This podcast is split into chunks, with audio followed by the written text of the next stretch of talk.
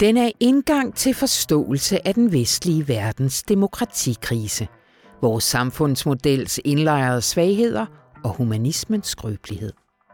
Men først og fremmest er The Hunger Games. Hollywood-franchisen, der har produceret fire blockbusterfilm, men ikke mindst den romantriologi, der er dens litterære forlag, et stykke helt eminent young adult sci-fi, som man ikke skal snyde sig selv for. Det mener i hvert fald vores anmelder Anita Brask Rasmussen. Hun har set den nye og kan man sige femte Hunger Games film, som hedder A Ballad of Songbirds and Snakes. Og når jeg siger kan sige, så er det fordi det er en preview. Man går altså 50 år tilbage i tiden og forsøger med blandet held at finde roden til alt den ondskab. Anita kommer og introducerer denne Hunger Games verden også for folk, der ikke kender den i forvejen. Og en af dem er mig. Jeg hedder Anna von Sperling, og det her, det er Radioinformation. Hvor vi også skal tale om noget en del tættere herpå. Nemlig den spareplan, som ledelsen på Dagbladet Information meldte ud i sidste uge, og som blandt andet indbefatter, at medarbejderstaben skal reduceres med det, der hedder syv årsværker. Direktør Stine Karsten Kendal, hun er i studiet og redegør for baggrunden for den her massive spareplan. Lyt med sidst i programmet. Men allerførst så tager Rune Lykkeberg os med på en tur de force gennem kampen om, hvem der tager sig allerbedst af de nedslidte. Den har præget dansk politik de seneste år, og nu ja, ser det ud som om vi har en vinder, men en lidt spøjs en af slagsen, der ikke kan tillade sig at fejre det. Velkommen til.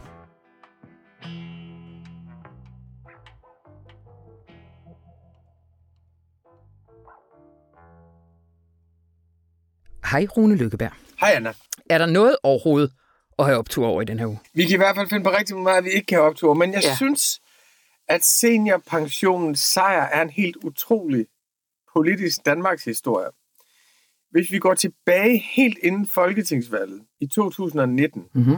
det var dengang Mette Frederiksen gennemgik det, som vores ven Bjarne Køjderen har kaldt for den falske røde reideologisering der ville hun lave den her Arne-pension, fordi hun ville tage sig af nedslidte.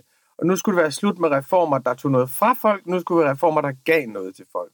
Opgør med mange årtiers nyliberalisme. Så hun annoncerer den her Arne-pension. Overfor den, der den siddende statsminister Lars Lykke, han laver så seniorpensionen. Og seniorpensionen er en ordning, der giver mere til dem, der får den. Det er en ordning, som man bliver visiteret til. Mm. Øh, det er en ordning, der faktisk er mere i tråd med velfærdsstatens måde at håndtere nedslidning på, som hvis det havde været omvendt, hvis det havde været de røde, der havde annonceret seniorpensionen, og de blå, der havde lavet Arne-pensionen, så havde der været kæmpe rød jubel over seniorpensionen. Mm.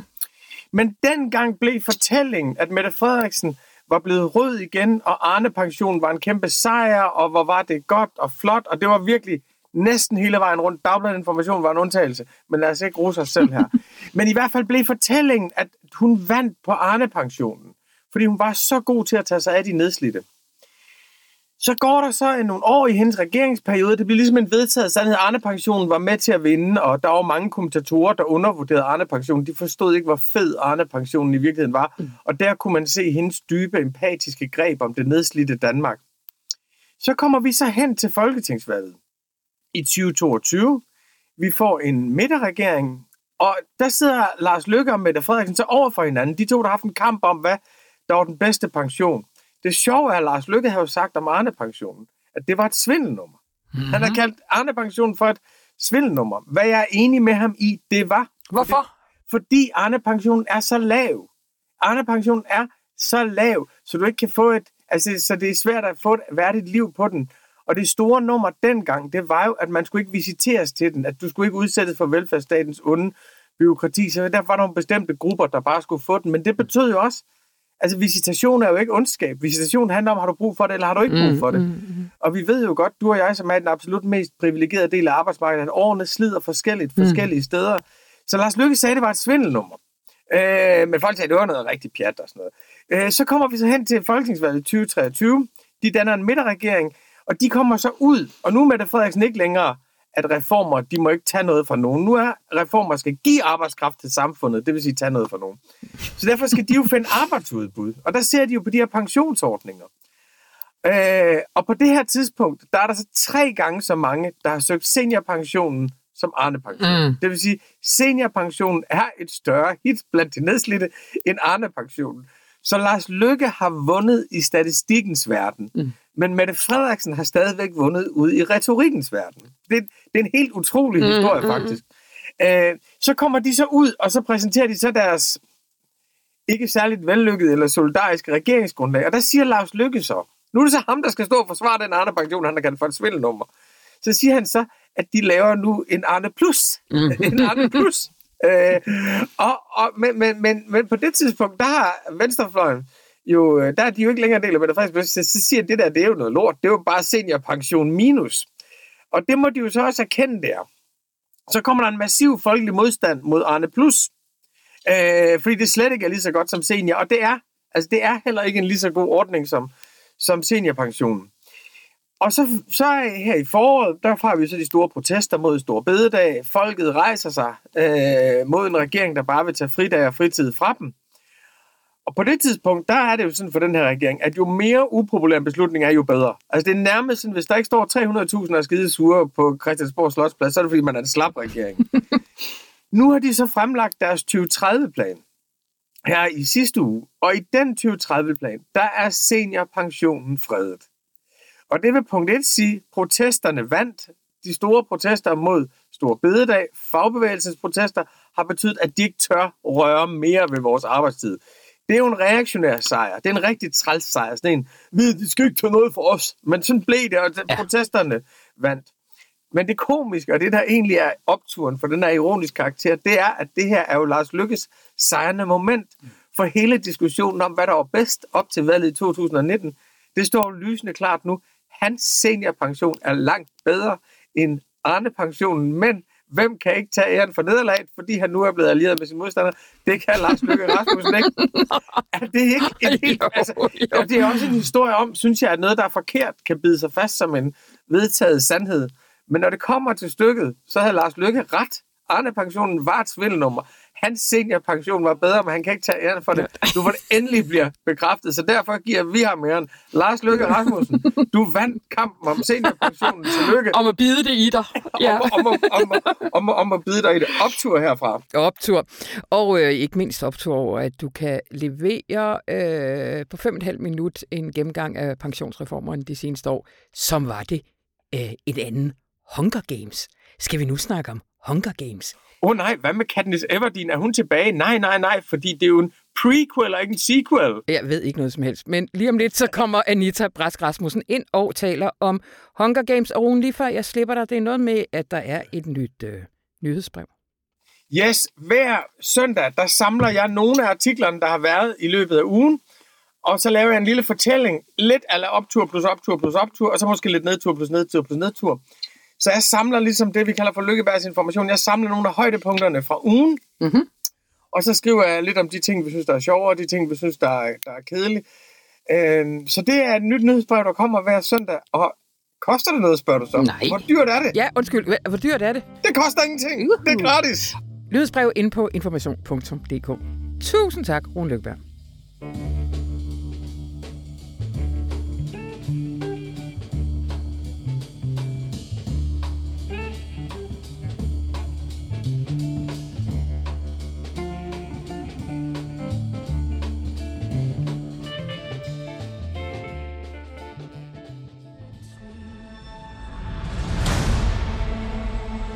Hunger Games. They're to punish the districts. Those tributes don't have a choice.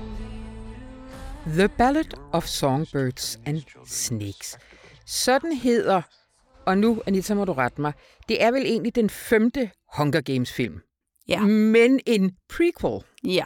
Ja. Og det vender vi tilbage til.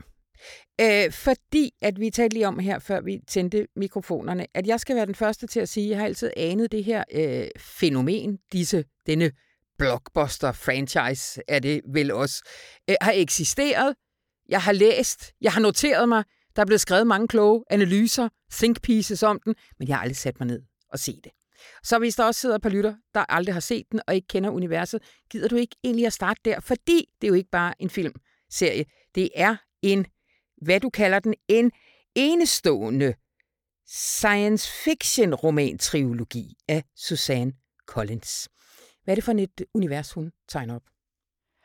Det er et øh, univers, som øh, finder sted et, på et tidspunkt efter, at et, et nordamerikansk demokrati øh, ikke har overlevet den endelige test. Det er gået øh, under. Det er et postapokalyptisk samfund, hvor at øh, det som øh, Hunger Games, som jo er det, den hedder, hele den her franchise, øh, handler om i de første tre bøger og de første fire film, det er helt inden Katniss Everdeen. Mm-hmm. Øh, og hun bliver jo sådan en lidt modvillig øh, held øh, og revolutionært håb for borgerne i de her distrikter, som ligger rundt omkring hovedstaden Capital. Øh, fordi at i distrikterne, der bliver man holdt hårdt nede af ledelsen og præsidenten i Capital, og hvert år skal de her distrikter deltage i noget, der hedder The Hunger Games. Det skal de, fordi at på et tidspunkt, der prøvede de at gøre oprør mod Capital. Prøvede at gøre op med, at de var nærmest slavebundne i den her stat. Panem, som den hedder, og bare skulle levere øh, produktion og service ind til Capital, og ellers selv levede i øh, fattigdom og under meget usle forhold ude i de her distrikter.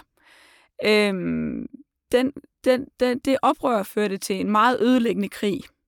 Øh, og som straf for det oprør, så har Capital opfundet The Hunger Games. The Hunger Games består af en kamp til døden i en sådan specialbygget arena. Øh, og dem, der skal kæmpe til døden, det er to børn, øh, nogen, altså to øh, i alderen 12-18 fra hvert distrikt, som hvert år bliver udtrukket til sådan en høstceremoni. Mm-hmm. Så de skal simpelthen levere det, de kalder zoner ind til det her Hunger Games, hvor de så bliver sluppet ind i sådan en arena og skal kæmpe Men meget stor arena, ikke? Meget stor arena, og mm, altså man kan ja. sige, i de, i de første, altså i de Hunger Games-trilogien, som handler om Katniss Everdeen, der er, den sådan, altså der er det jo meget moderne og sådan øh, et virtuelt rum, som er kæmpestort, og de kan ikke se hinanden, og øh, det bliver mere og mere veludviklet, og dem, der sidder og styrer spillet, kan også styre for eksempel øh, hvad hedder det, vejret inde i den her arena, og de kan styre lyset, de kan styre alt. Og hvert år bygger de ligesom en ny arena, og prøver at gøre mm. den vildere og vildere selvfølgelig for hver gang. Og øh, det Katniss Everdeen så lykkes med, det er faktisk at outsmarte det her system, mm. øh, og bliver derved sådan en oprørskelt. Og det handler de tre første bøger om, altså de tre første, der udkom først. Ja. Øh, det, som den her nye film handler om, det, den handler om Coriolanus Snow, som senere bliver præsident, og som raffinerer det her Hunger Games-spil. Mm. Fordi øh, i begyndelsen var det egentlig bare ment som en straf. Altså, der var det sådan en, en arena, ligesom vi kender fra det gamle Rom, yeah. hvor at øh, en stor, øh, sådan, øh, i masser af sten og et rigtig sådan øh, råt sted. Øhm, og øh, det er så derinde, de bare løber rundt og slår hinanden ihjel, de her børn. Øh, hvor Coriolanus Snow, han er en, øh, på det her tidspunkt i begyndelsen af filmen, er han bare en teenager. Han har mistet sine rigtig, en meget stor del af sin familie, blandt andet sin far, i det her oprør, den her krig. Øhm, og familien har mistet status på grund af tabet af faren, og de har ikke lige så mange, de har ikke mange penge, de sulter, øh, men stadigvæk bor de i Capital og nyder fordele ved det. Altså mm, for eksempel så mm. går han i en skole, som han dimitterer fra, den her skole beslutter så, at de får at finde på noget nyt. Folk er holdt op med at, at se det her Hunger Games, som bliver vist øh, på tv. De, øh, de gider ikke se det mere. Der er et eller andet, du ved, de har mistet interessen for mm. det. De må finde på noget nyt. Og så har de så fundet på det, at man skal være, at en fra Capital, en af de her meget dygtige elever fra den her skole, hvor Carolina Snow han går, de skal være mentorer for de her øh, zoner. Mm-hmm. Så de får hver tildelt en zoner fra et af distrikterne, og skal så vejlede dem, eller på en eller anden måde øh, øh, repræsentere dem uden for arenaen øh, under spillet. Mm-hmm.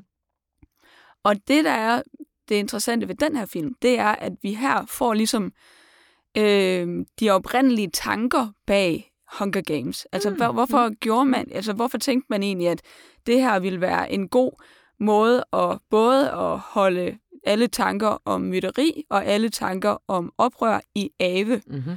Og, det, og hvis man tænker sig om, så øh, navnet på staten, altså Panem, det stammer fra Panem et circensis, som er brød og cirkus, som er den her gamle mm. idé om, at man kan holde masserne passive ved at underholde dem og øh, distrahere dem. Ja.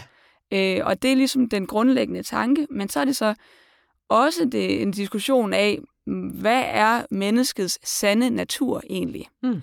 Altså hvis du bliver sluppet ind i en arena sammen med en masse andre, der har fået besked på, at øh, den, det, den sidste, der står tilbage levende, vinder mm. jo på alle måder, ja, kan man sige. Ja, ikke? ja. Øh, hvad, hvad gør du så egentlig? Ja. Hvad er, hvad, det er der, den menneskets sande natur viser sig, mener de jo. Mm.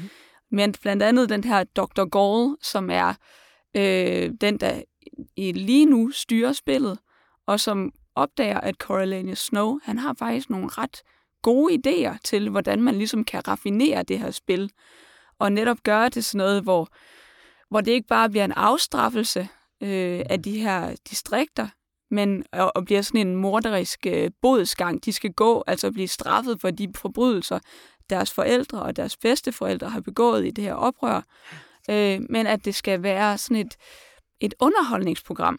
Det er en sjov ting med de der prequels. Øh, Star Wars-universet gjorde det også. Altså, hvad kan man egentlig ligge i det? Fordi det var jo med også en eller anden undersøgelse af også nogle psykologiske bagvedliggende motiver hmm. hos noget ondskab, vi før bare havde taget sådan. Ja. Øh. Jamen, det er jo præcis det, at man, man har ligesom brug for sådan en grundfortælling, øh, og det ligger jo meget godt i tråd med resten af Hunger Games-universet, fordi det er ekstremt filosofisk. Ja. altså, det er netop sådan en undersøgelse af, hvad sker der med mennesker, når de bliver udsat for de her situationer? Hvad, og hvad med vores civilisation? Mm. Altså, hvor, hvor, hvor tynd er den fernis ja. egentlig? Ikke? Og hvor meget kan man egentlig regne med vores samfundsmodel. Altså man skal huske på, at det her er jo et post-apokalyptisk samfund. Det er mm. noget, der er opstået på ruinerne af et demokrati. Ja. Og hvad er det så, der er gået galt? Ja. Og hvad er det, der er overlevet? Ja. Øh, det er jo meget interessant i sig selv. Ja. Og til den fortælling, der har man brug for at vide, hvad er egentlig de grundlæggende tanker? Og det er jo det, der er det fantastiske ved sci-fi, at det er jo sådan en verdensbygning. Altså ja. der, der, Susanne Collins har jo ikke bare øh, forestillet sig, hvordan det så ud i Capitol, og hvordan det så ud i distrikterne, og fordelt øh, forskellige funktioner til de forskellige distrikter. Noget af minedrift, noget af skovbrug, noget af fødevareproduktion, alt sådan noget. Men hun har jo også tænkt over, hvad er de grundlæggende værdier, mm. der ligger til bund øh, for de her samfund, og hvor meget af det er noget, vi ligesom civilisatorisk har udviklet, og hvor meget af noget, der egentlig ligger i den menneskelige naturtilstand. Ja. Øh, og det er ekstremt interessant, og der er vi jo tilbage ved kernen af det, når vi, når vi får en, en prequel. Fordi der får vi jo forklaring på, hvorfor Katniss Everdeen's nemesis er, som han er. Men du, øh, du har, giver den samtidig en, synes jeg, virkelig sjov rubrik, der hedder, hvorfor bliver en, nu har jeg den ikke lige her, hvorfor bliver en diktator øh, diktator? Det har Hunger Games ikke nogen svar på. Nej, altså det, hvorfor bliver nogle mennesker ja. diktatorer? Det har den nye Hunger Games film ikke Nej. noget svar på. Nej, men Øh, det har bogen. Det er det, okay. der er min pointe. ja. ja, fordi filmen er slet ikke lige så interessant, Nej. som bogen Nej. er. Fordi man skal, det er jo faktisk også, der er et romanforlæg til den her film også. Susanne Collins har selv skrevet en prequel, cirka, jeg tror det var 10 år efter hun udgav øh, den, den, det sidste bind i trilogien, der udkom om den her prequel som roman. Øh, men den er meget, meget bedre end filmen. Fordi filmen er en actionfilm, den er fin nok. Ja. Den roder lidt, synes jeg. Men skuespilleren Tom Blythe, øh, som skal portrættere ham af Coriolanus Snow, han kan desværre slet ikke rumme den dobbelthed, øh, som Donald Sutherland til gengæld rigtig godt kan i de, i de fire film, der er baseret på trilogien. Det er, når han er blevet en ældre, en ældre herre ja, her, hvor ja. han er den præsident, som øh, ja øh, opfører sig øh, bestialsk ja. over for, øh, for Katniss Everdeen og hendes familie ja. og alle borgerne i Panem.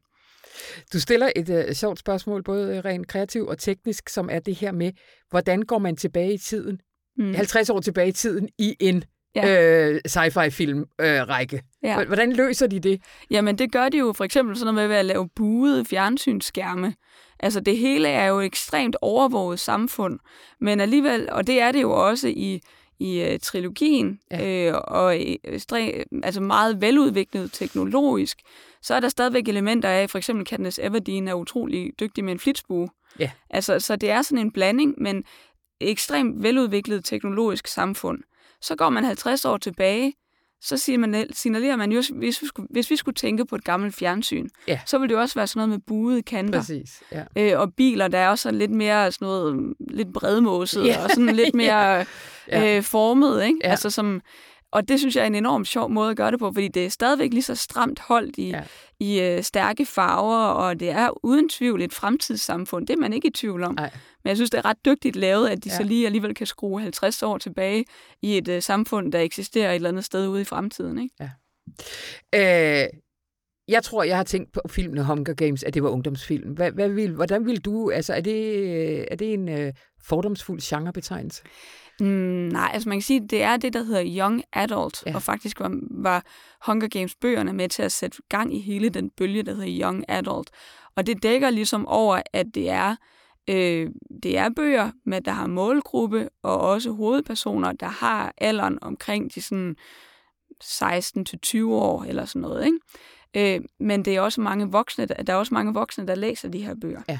Fordi det er jo grundlæggende en ekstremt interessant tid at være menneske i. Altså, alting føles voldsomt, og alting er nyt, og alting er svært, og så der er bare enormt meget følelsesmæssigt på spil. Ja. Så det er noget, der tiltaler utrolig mange mennesker at læse øh, bøger øh, for den her målgruppe. Og ja, altså, jeg synes, det er ærgerligt, hvis man tænker, at fordi det er young adult, så er det ikke noget for mig. Nej.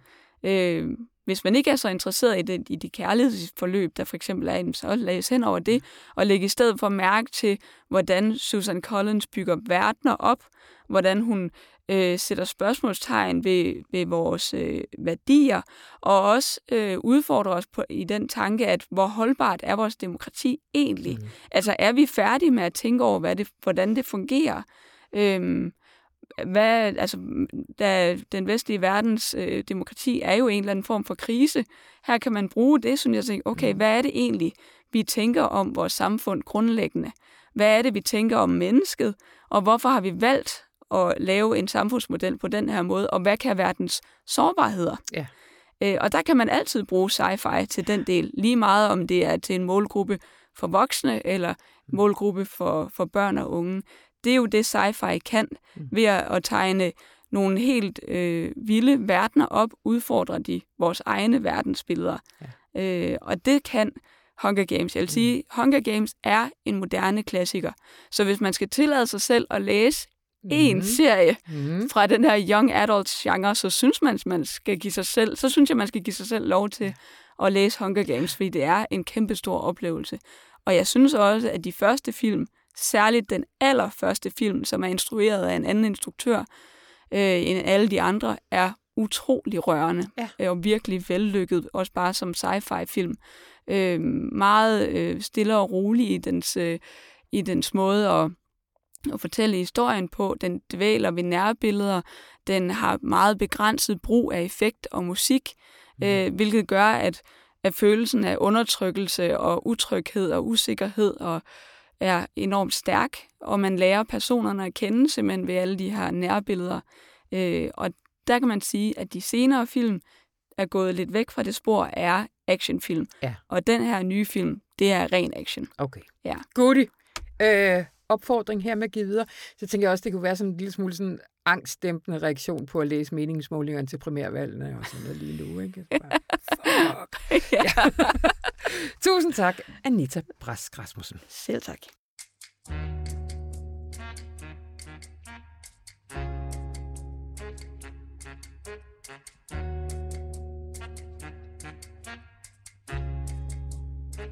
Det er nødvendigt at skaffe en langsigtet besparelse på 7,5 millioner kroner årligt for at sikre informationsøkonomi.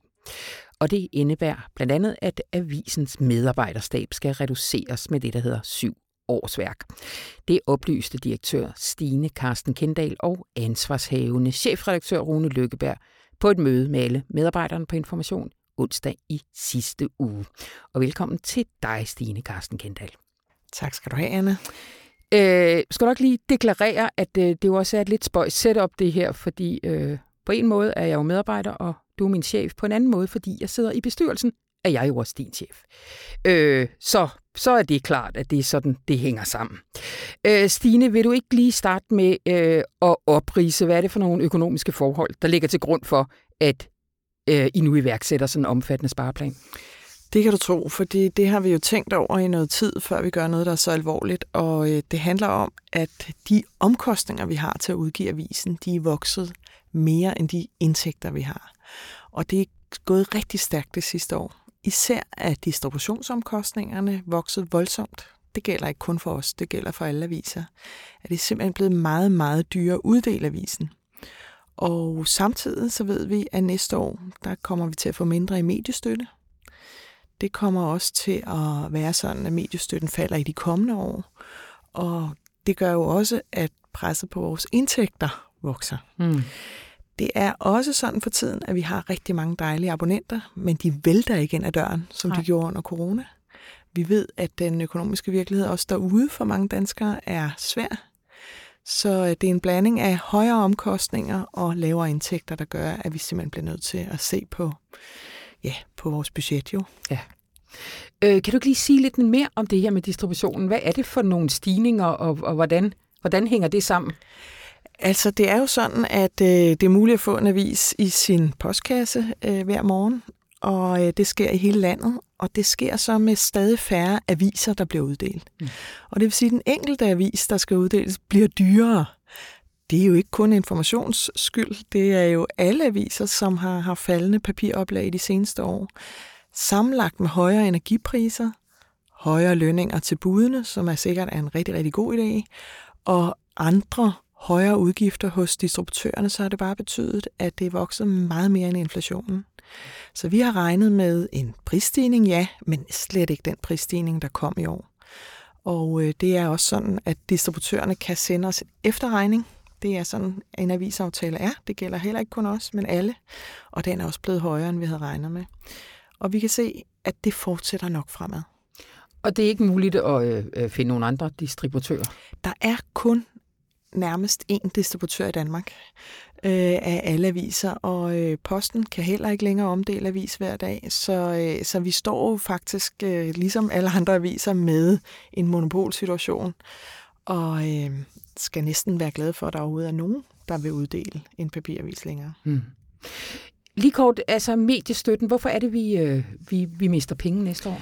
Ja, der er jo kommet et nyt medieforlig, som er i gang med at blive vedtaget, og i den forbindelse, der øh, er vi øh, og Christel Dagblad, som modtager noget, der hedder penge fra supplementspuljen, er øh, gået med til at gå lidt ned, for at de regionale aviser kunne få noget mere. Det var en del af en stor øh, aftale om medierne, og, øh, og det har politikerne været med til at vælge.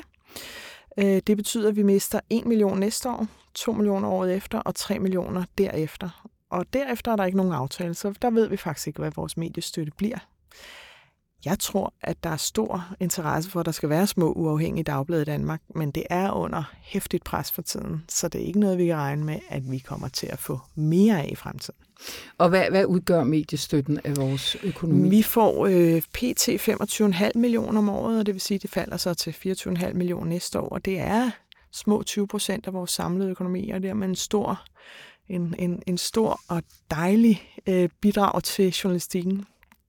Og som sagt er det, er det under voldsom beskydning også fra andre dele af mediebranchen. Så, øh, så, så det er ikke noget, vi regner med, at vi får mere af fremover. Fra andre dele af mediebranchen? Ja, det er så især de store mediehuse, som har øh, gjort meget ud af at klage over, at Information og Christi Dagblad er modtager af den her særlige støtte, alle aviser er sådan set berettiget til den, hvis de kommer ned under 40.000 i oplag. Ja. Men det er kun også at Christi Dagblad, der er så små øh, for tiden, og, øh, og det gør så, at, øh, at der er nogen, der har valgt at klage til Europakommissionen over den her støtte, så det vil sige, øh, der er meget stor opmærksomhed på den, og et meget stort pres på den. Ja.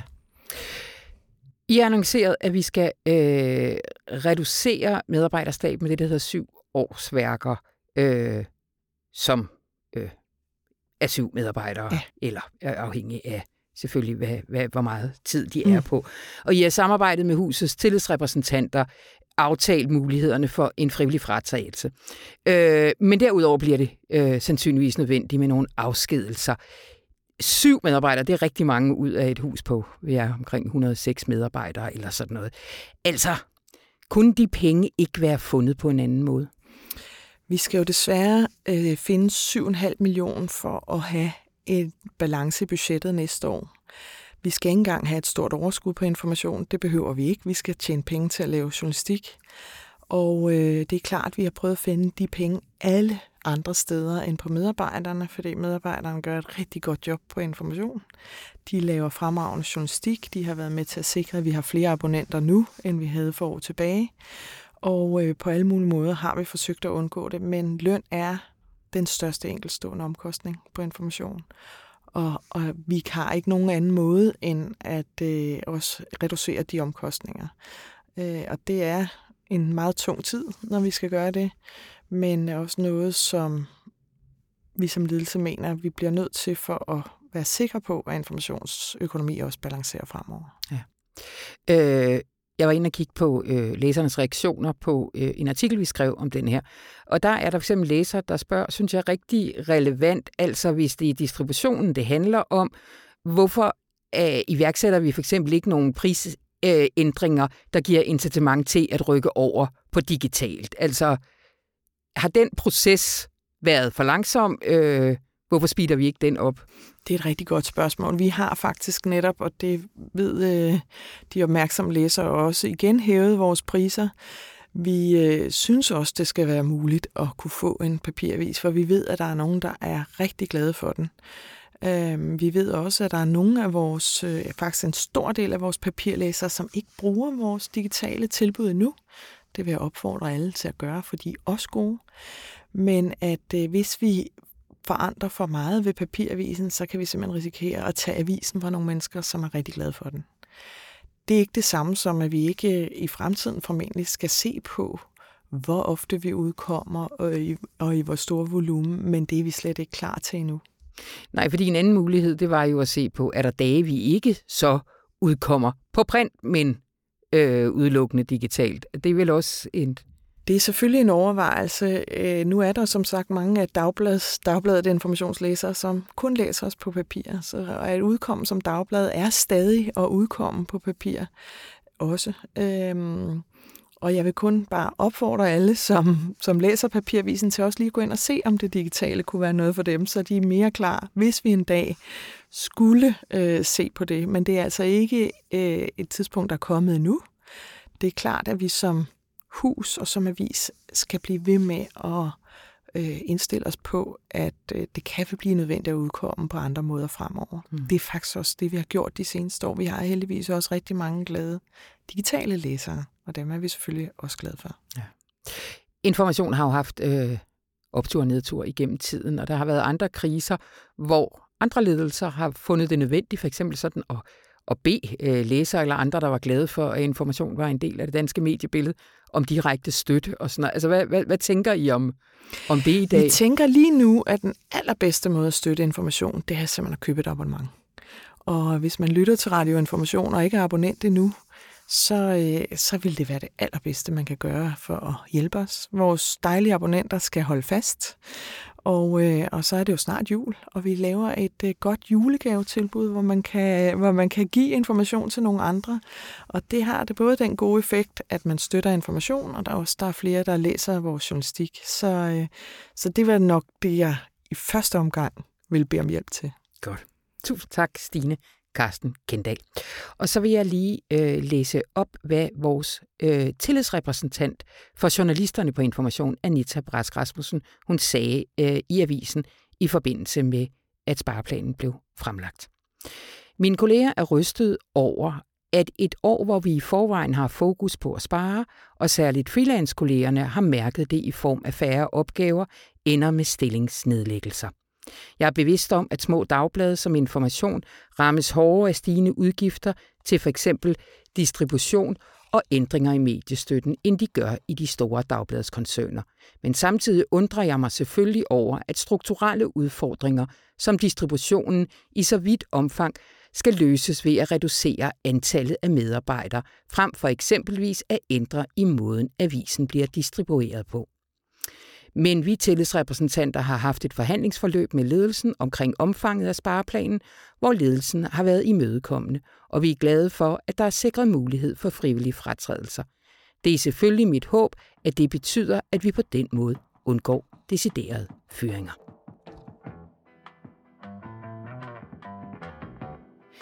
Og det var alt, hvad vi havde på øh, programmet i den her uge. Men jeg vil da lige, øh, jo faktisk også apropos det, vi lige har talt om, øh, tillade mig at minde om, at vi jo faktisk også har en app.